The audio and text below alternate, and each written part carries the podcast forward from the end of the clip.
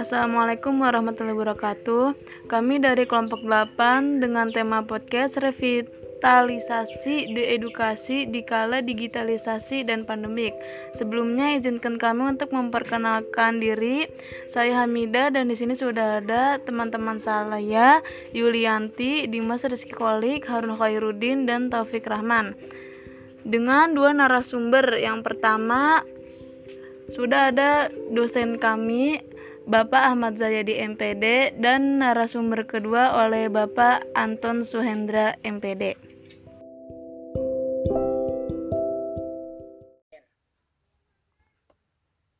Uh, eh, Anton, menurut Anton nih, uh, revitalisasi itu kayak gimana? Secara bahasa gitu, revitalisasinya aja dan secara istilah menurut perspektifnya Pak Anton tuh revitalisasi itu seperti bagaimana? Bismillahirrahmanirrahim. Assalamualaikum warahmatullahi wabarakatuh. Waalaikumsalam warahmatullahi wabarakatuh. Terima kasih kepada panitia Zoom meeting untuk pertemuan kali ini. Kita langsung saja supaya mengefisiensi waktu pertama menurut saya revitalisasi itu adalah berarti dalam suatu proses atau cara untuk menghidupkan atau menggiatkan kembali berbagai program kegiatan. Kegiatan tersebut bisa merupakan usaha-usaha untuk menjadikan sesuatu itu menjadi penting dan perlu sekali. Misalkan contohnya sekarang ya di dunia pendidikan misalnya revitalisasi pendidikan.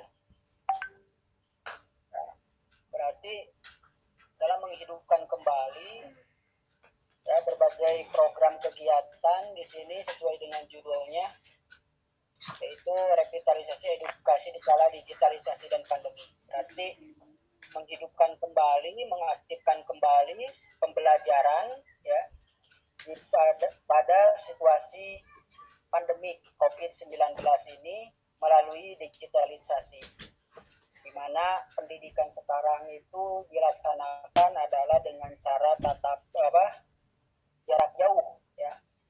Nah, ini banyak sekali revitalisasi eh, media-media pembelajaran yang digunakan pada kesempatan kali ini. Intinya revitalisasi itu adalah sebuah proses atau cara untuk menghidupkan atau kembali berbagai program-program kegiatan. Itu menurut saya. Oh, jadi digitalisasi itu kembali mengaktifkan itu lebih baik lagi terutama dalam digital dan pendidikan di masa pandemi agar hasil dan prosesnya itu berjalan lancar betul ya Pak Anton? Iya iya. Nah, berarti ini mungkin ada uh, ini buat topik uh, iya. Gimana Harun? Ada pertanyaan dari saya. Maksudnya ini apa yang uh, uh, Pak Anton rasakan gitu dengan sistem pendidikan Islam di masa pandemi ini apa yang Bapak uh, rasakan ketika melakukan PJJ lah ibaratnya kendalanya apa terus keluh kesahnya apa gitu di masa pandemi ini ketika mengajar dalam pembelajaran jarak jauh itu ya pertanyaannya ya bang bang Harun itu ya pertanyaannya ya ya pertama uh, kita sendiri sebagai pendidik ya di salah satu madrasah aliyah di Pelere di Purwakarta merasakan uh, kendala-kendala yang begitu yang begitu banyak gitu di mana dengan adanya pembelajaran PJJ ini terutama kami di daerah itu sangat e, imbasnya besar sekali.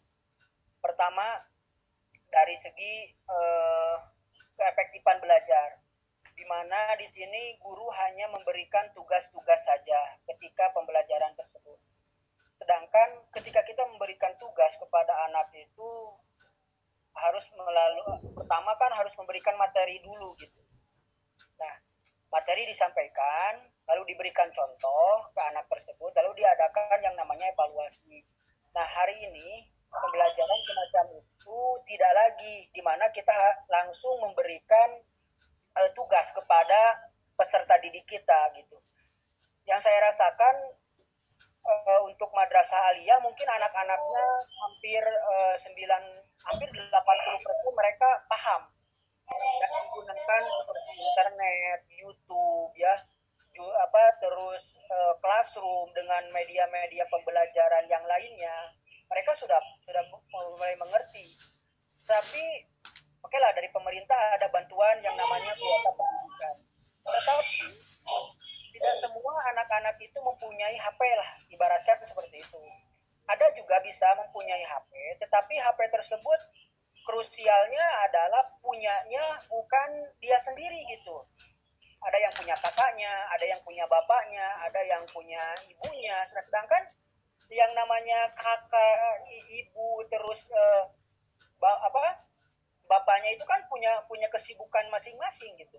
Bapaknya yang bekerja pagi-pagi kan bapaknya bekerja adik kakaknya bekerja terus segala macamnya itu anak-anak itu bisa mengerjakannya itu di, di mana keluarga tersebut yang mempunyai HP tersebut itu nanti pulang rata-rata jam 4 atau jam jam 5 lah baru sampai di rumah gitu ya. Nah itu. Ya untuk saya lebih suka gitu lah. Kepada pemerintah itu membuat aturan itu jangan disamaratakan gitu. Oke lah untuk DKI Jakarta, kota-kota yang besar itu silahkan ketat COVID. Tapi untuk daerah-daerah kami gitu ya, bayangin saja gitu. Sekarang kita udah mau sampai satu tahun, udah sampai mencapai satu tahun gitu. Kita pembelajaran semacam ini. Apa yang di, apa ya, apa hasilnya coba, gitu kan? Anak-anak rata-rata mengeluh gitu ya. Rata-rata anak itu mengeluh stres gitu kan. Bayangin saja di madrasah aliyah itu rata-rata pembelajaran itu ada 22 mata pelajaran. Ketika gurunya memberikan materi uh, satu saja itu jumlah gurunya ada 22 mata pelajaran, anak-anak itu bisa stres. Nah, ini anak-anak itu ini dari apa daring gitu kan. Nah, itu itulah keluh kesah yang pertama ya. Yang pertama, tidak semua anak itu mempunyai proses uh, apa yang namanya media HP ya, tidak semua gitu ya.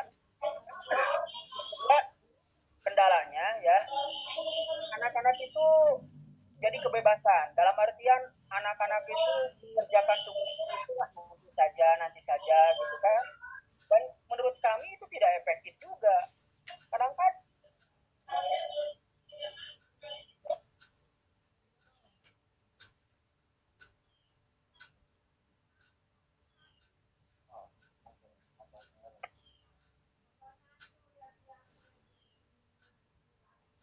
semacam itu.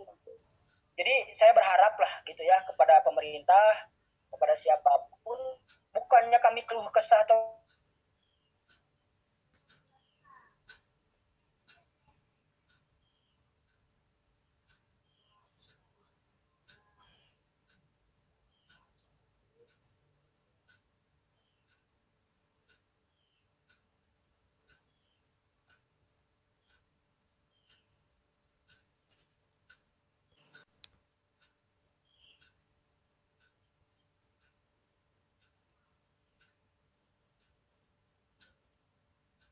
saya ingin tahu lebih dulu sebenarnya uh, mengapa kalian memilih topik ini dan arahnya ke mana gitu sehingga nanti penjelasannya itu tidak akan keluar dari apa yang diharapkan dari pembicaraan uh, hari ini.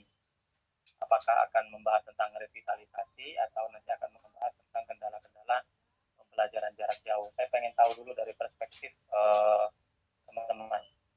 Silakan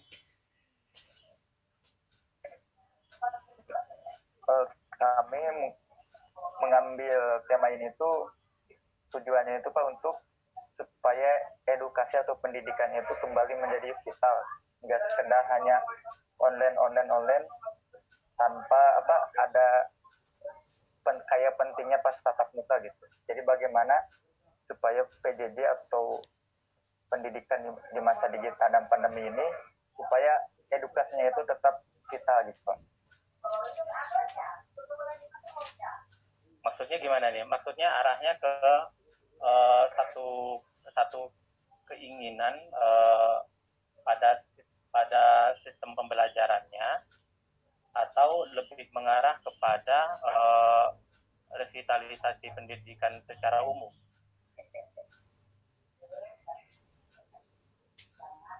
Karena kami ada ke sananya revitalisasi pendidikan revitalisasi edukasi di masa digital pandemi mungkin ke arah revitalisasinya Pak. Supaya ada cara baru atau suatu terobosan supaya pendidikannya atau edukasinya itu semakin baik gitu terutama di masa pandemi dan digital gitu Pak. Saya coba memberikan uh, background dulu ya yang kalian ingin bicarakan, yang ingin kalian dapat dari diskusi kita hari ini, uh, adakah cara-cara baru dalam konteks pandemi ini untuk meningkatkan uh, apa namanya atau menghidupkan atau mencari satu cara dalam konteks pendidikan yang mungkin uh, kalau saya kasih uh, garis bawah itu yang lebih manusiawi uh, yang pertama ketika kita ingin uh, berbicara tentang uh, revitalisasi itu kan uh, kita melihatnya ada sesuatu yang stagnan di situ sehingga kita berkeinginan mencarikan cara-cara baru uh, yang harus dipahami saat ini bahwa pemerintah dalam hal ini mengambil satu kebijakan itu bukan tanpa konteks. Ya. Ada konteksnya. Ada asbabun nuzulnya. Ada latar belakangnya.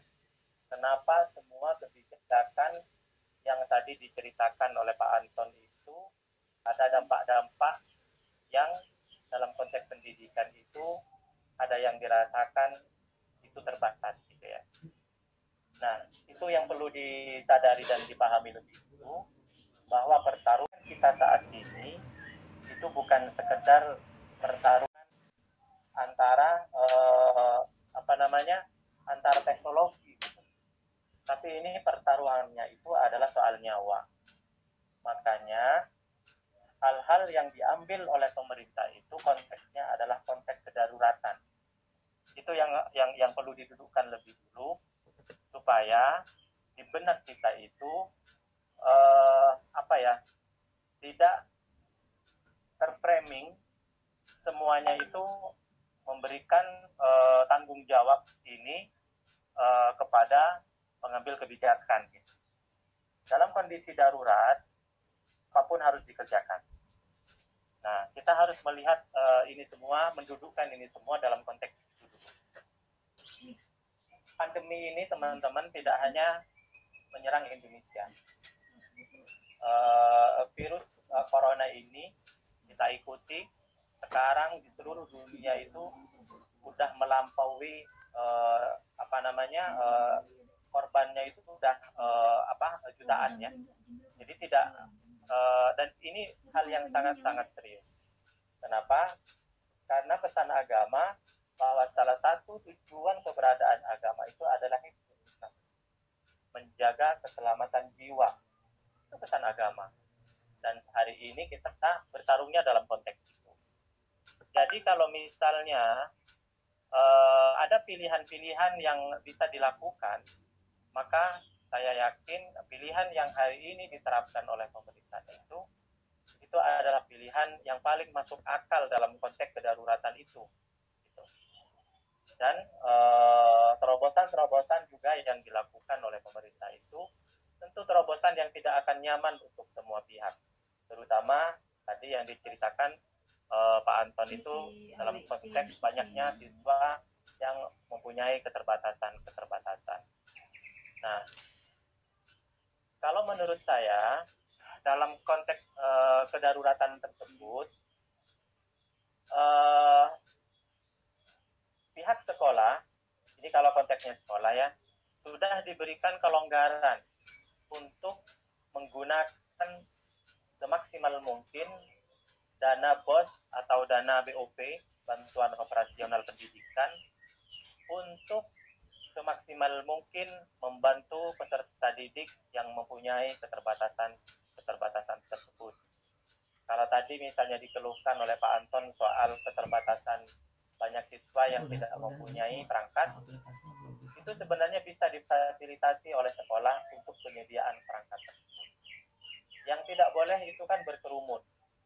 Dan e, misalnya dalam satu sekolah itu e, tidak semua siswa tidak punya e, perangkat gitu ya. Jadi bagi siswa yang tidak punya perangkat saja yang dibantu disediakan perangkatnya dan dana yang disediakan oleh pemerintah berupa dana BOS maupun dan BOP. Itu salah satu uh, solusi dan uh, di setiap daerah, di setiap sekolah pasti tidak sama tantangannya uh, apa problemnya tentu tidak sama dan uh, yang saya ikuti di rapat uh, DPR, uh, Mas Menteri bersama DPR itu secara tegas dikatakan bahwa silahkan kepala sekolah uh, menggunakan wewenangnya untuk menggunakan dana BOS maupun dana BOP untuk membantu siswa belajar. Jadi itu sudah diberikan kelonggaran untuk uh, penggunaan dana BOS maupun dana BOP itu. Itu kalau saya menyambung dari apa yang disampaikan oleh Pak Anton. Namun dalam konteks ini uh, yang ingin saya lebih tekankan sebenarnya kalau ada pertanyaan misalnya dalam konteks saat ini apa yang paling urgent yang harus kita revitalisasi sebenarnya yang yang menurut saya paling urgent yang harus kita revitalisasi itu ada soal karakter soal pendidikan karakter Nah itu itu yang menurut saya uh, penting dilihat ya. Kenapa? Karena kan sebenarnya kalau kita bicara tentang media, media itu adalah uh, hal ikutan saja. Yang terpenting itu adalah uh, orangnya. Jadi saya selalu berfokus kepada orangnya. Media itu penting, tapi bukan segalanya. Media itu uh, bisa kita gunakan ketika kita ingin menambah nilai terhadap konteks pembelajaran itu tadi. Nah, e, kalau misalnya e, ini tidak dikasih pagar, misalnya dalam konteks saat ini, apa yang penting kita revitalisasi? Menurut saya, yang penting kita revitalisasi saat ini adalah e, persoalan pendidikan karakter yang e, saat ini sudah dirumuskan oleh Kementerian Pendidikan dan Kebudayaan dengan konsep profil pelajar Pancasila. Itu dulu sebagai uh, awal diskusi kita.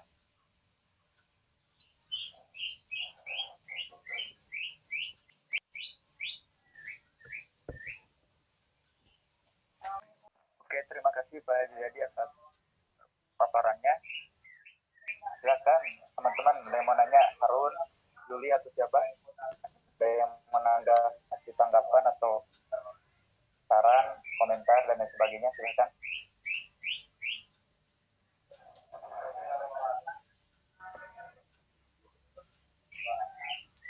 Baik, Yul. Uh, Oke, menyapa Yul? Ya, baik. Pak Jayadi, eh, maksudnya sama Pak Jayadi sama Pak Anton ya di zaman sekarang kan masih pada terus kan kita masih digital nah menurut bapak bagaimana caranya biar siswa itu bisa aktif diskusi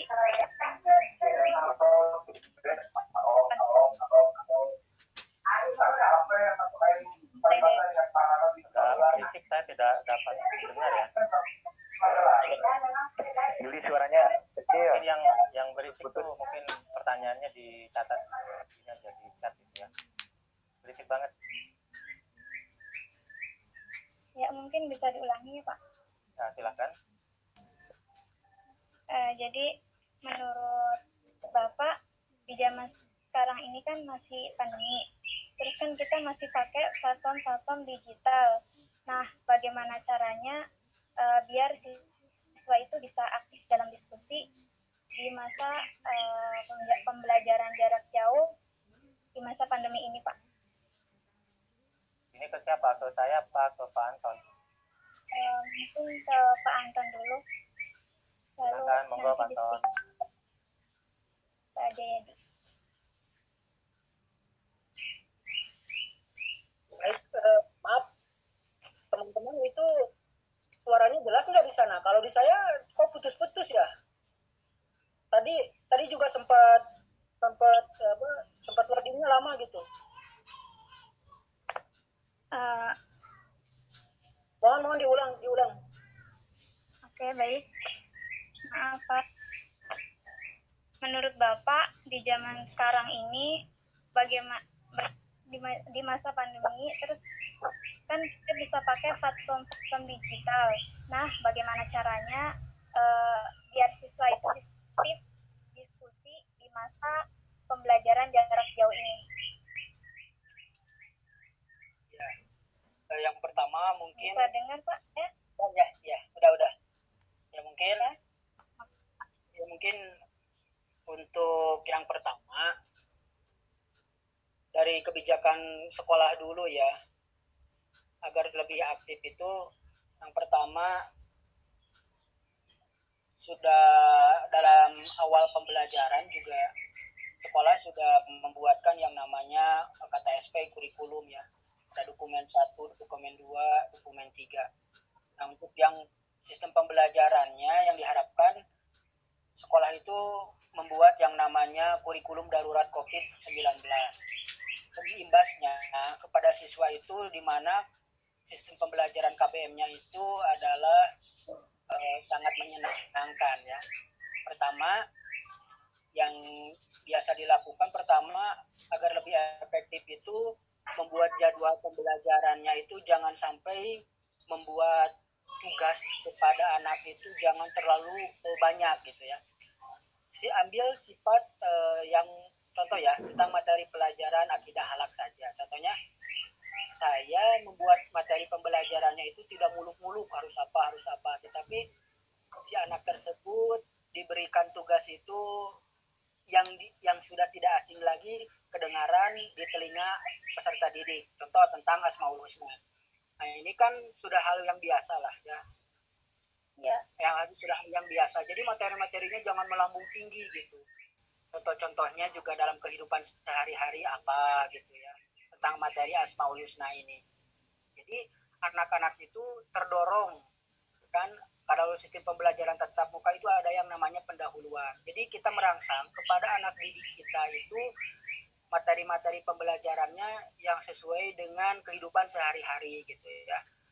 Yang pertama itu, yang kedua supaya anak lebih aktif dan kreatif itu minta bantuan juga kepada uh, wali kelas untuk memberikan semangat dan dorongan supaya anak-anak itu belajar lebih giat lagi. Untuk selanjutnya juga meminta dorongan kepada orang tua ya. Dalam hal ini madrasah kami itu mengadakan yang namanya visit home ya. Itu baik dilakukan seminggu sekali gitu ya ke rumah datang gitu kan. Sambil memberikan tugas sambil silaturahmi tentunya dengan menggunakan protokol kesehatan mana menggunakan masker ya. Guru tersebut datang ke rumahnya. Jadi terus memantau proses pembelajaran anak tersebut dan semuanya dilibatkan antara orang tua, wali kelas, dan guru mata pembelajaran tersebut. Dan juga kalau sistem e, madrasahnya berbasis pondok pesantren itu sangat efektif sekali gitu ya kan di mana anak-anak tersebut ya berada di lokasi pondok pesantren mau melaksanakan diskusi apa pun gitu kan. Dan rata-rata untuk di Purwakarta yang sistemnya boarding school ya itu ada pondok pesantren anak-anak itu lebih efektif. Beda dengan pembelajaran di mana madrasah tersebut tidak menyelenggarakan yang namanya boarding school di mana anak-anak itu berceceran dari rumah ke rumah gitu. Tapi untuk sejauh ini alhamdulillah di madrasah kami lebih efektifnya itu ya itu tadi. Pertama peran daripada e, wali kelas. Yang kedua adalah peran dari orang tua tersebut. Dan lebih efektifnya lagi itu terus dipantau proses pembelajarannya. Dan kami e, datang ke ke rumah anak tersebut yaitu melibatkan semua guru tentunya. Dan menanyakan bagaimana hasil pembelajaran tersebut. Itu bisa menggunakan media e, voice note atau rekaman. Dan hasilnya bisa dikirim ke ke grup ya ke grup atau WhatsApp yang yang telah disediakan tentunya. Mungkin itu saja dari saya. Ya terus menurut uh, Pak Zayadi mungkin Pak bisa di ini pendapatnya bagaimana? Kata kuncinya aktif ya. Iya Pak. Jadi gimana cara siswa lebih aktif gitu ya oke okay. uh, tadi saya senang sekali itu mendengar uh, pengalaman apa yang dilakukan di Purwakarta ya Pak Anton. Uh, apa namanya memang uh, kunci dari uh, aktif itu tadi sebenarnya ada di guru ya. Uh, ini kita harus lihat pada levelnya ya, uh, pada masing-masing fase ya. Uh, pendekatannya itu nanti mungkin bisa berbeda-beda. Misalnya untuk anak uh, TK itu tentu pendekatannya berbeda dengan uh, anak uh, SD uh, SD berbeda dengan SMP SMP berbeda dengan SMA sesuai dengan uh, taraf uh, perkembangan mental dan apa namanya uh, uh, usia dari uh, perkembangan uh, usia dari masing-masing fase tersebut. Nah, uh, sebenarnya kata kuncinya kalau misalnya aktif itu ada pada strategi pembelajaran. Jadi uh, kalau konteksnya misalnya uh, pembelajaran jarak jauh, uh, pembelajaran jarak jauh itu kan sebenarnya uh,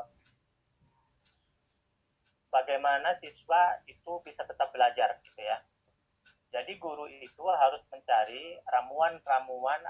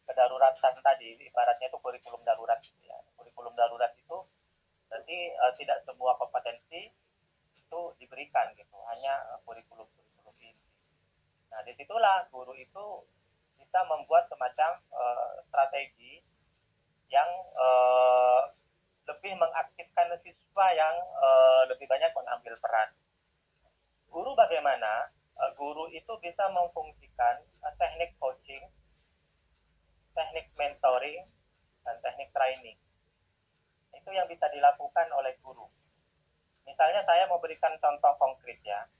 Ini mengajar pendidikan agama Islam misalnya. Jadi guru itu kalau misalnya sasaran ini SMP atau SMA kita menggunakan pendekatan uh, project based learning ya.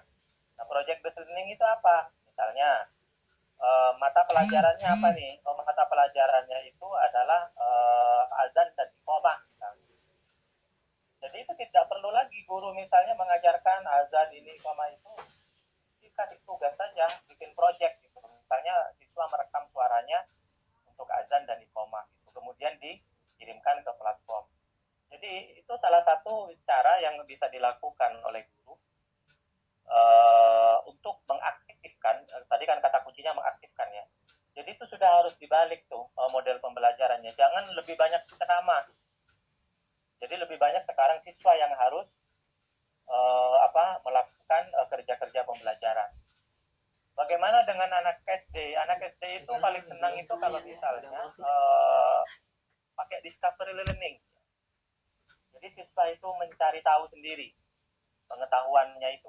Tentu tadi dengan saya sudah kasih uh, apa tahu bahwa guru tetap harus memberikan mentoring di situ, memberikan coaching, memberikan training itu tugas guru itu fasilitas fungsi fasilitasi ya menjadi salah satu fasilitator jadi di situ guru itu tidak menjadi satu-satunya sumber belajar. Sumber belajar itu bisa dari mana saja. Guru menjadi teman belajar. Di situ. Nah, itu jauh akan lebih efektif. Kenapa? Karena siswa akan banyak menemukan hal-hal baru di situ dengan pendekatan discovery learning. Guru bisa menjadi pemantik di awal untuk belajar Misalnya guru bertanya, e, adik-adik, ini misalnya materi pelajarannya itu e, misalnya e, apa namanya e, biologi gitu ya, e, atau mungkin e, materi yang terkait dengan biologi nanti dihubungkan dengan e, materi pelajaran agama. Jadi e, ini mengamati bagaimana tumbuh kembang e, hewan gitu misalnya. Jadi tinggal diminta itu guru memberikan e, kayak semacam panduan ayo sekarang kita mengamati ya, mengamati uh, binatang, nanti silakan Anda amati dan kemudian guru memberikan clue-cluenya, kunci-kuncinya. Misalnya terserah binatangnya yang ada di sekitar rumah diamati gitu. Kemudian clue-cluenya misalnya bagaimana cara makannya, apa saja makanan yang dia uh, makan, bagaimana cara dia berinteraksi, bagaimana cara dia berkembang biak. Nah, itu itu akan sangat kaya tuh boleh saja boleh jadi misalnya kalau di rumahnya ada kambing dia ngamati kambing. Kalau dia punya kucing dia ngamati kucing. Kalau dia nggak uh, misalnya ada kupu-kupu dia amati kupu-kupu gitu. Jadi akan beragam. Kalau dia punya uh, apa burung di rumahnya dia amati burung gitu. Jadi itu nanti akan kaya gitu. jadi ingin saya dari pertanyaan ini gimana sih cara mengaktifkan siswa kata kuncinya ada di strategi pembelajaran itu itu saya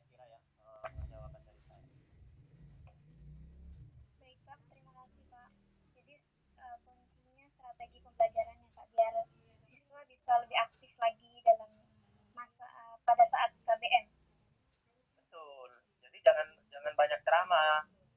Jadi sudah ya. harus banyak-banyak uh, siswa yang belajar gitu. Dikasih uh, tadi kan saya bilang itu discover learning itu coba nanti dipelajari. Apa tuh discover? Jangan pakai instruksional uh, apa pakai apa model-model uh, instruksional lagi gitu. Dari dari awal sampai akhir itu gurunya ceramah mulu. Nah kayak gitu itu yang terjadi. Ya kalau misalnya siswanya nutup video itu bisa tidur dia. Iya bisa ngantuk. Baik Harun. Bisa dilanjut turun apa gimana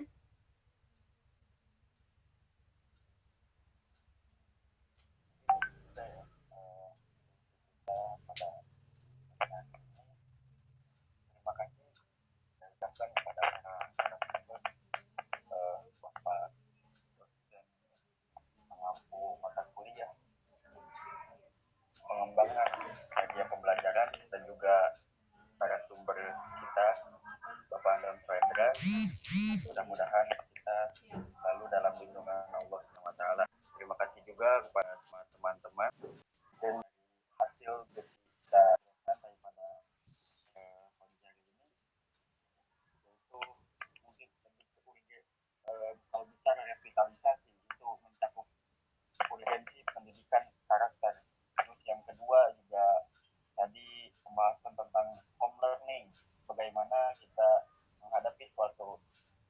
bermasalah selalu ada saja uh, problem solving yang dilakukan para guru-guru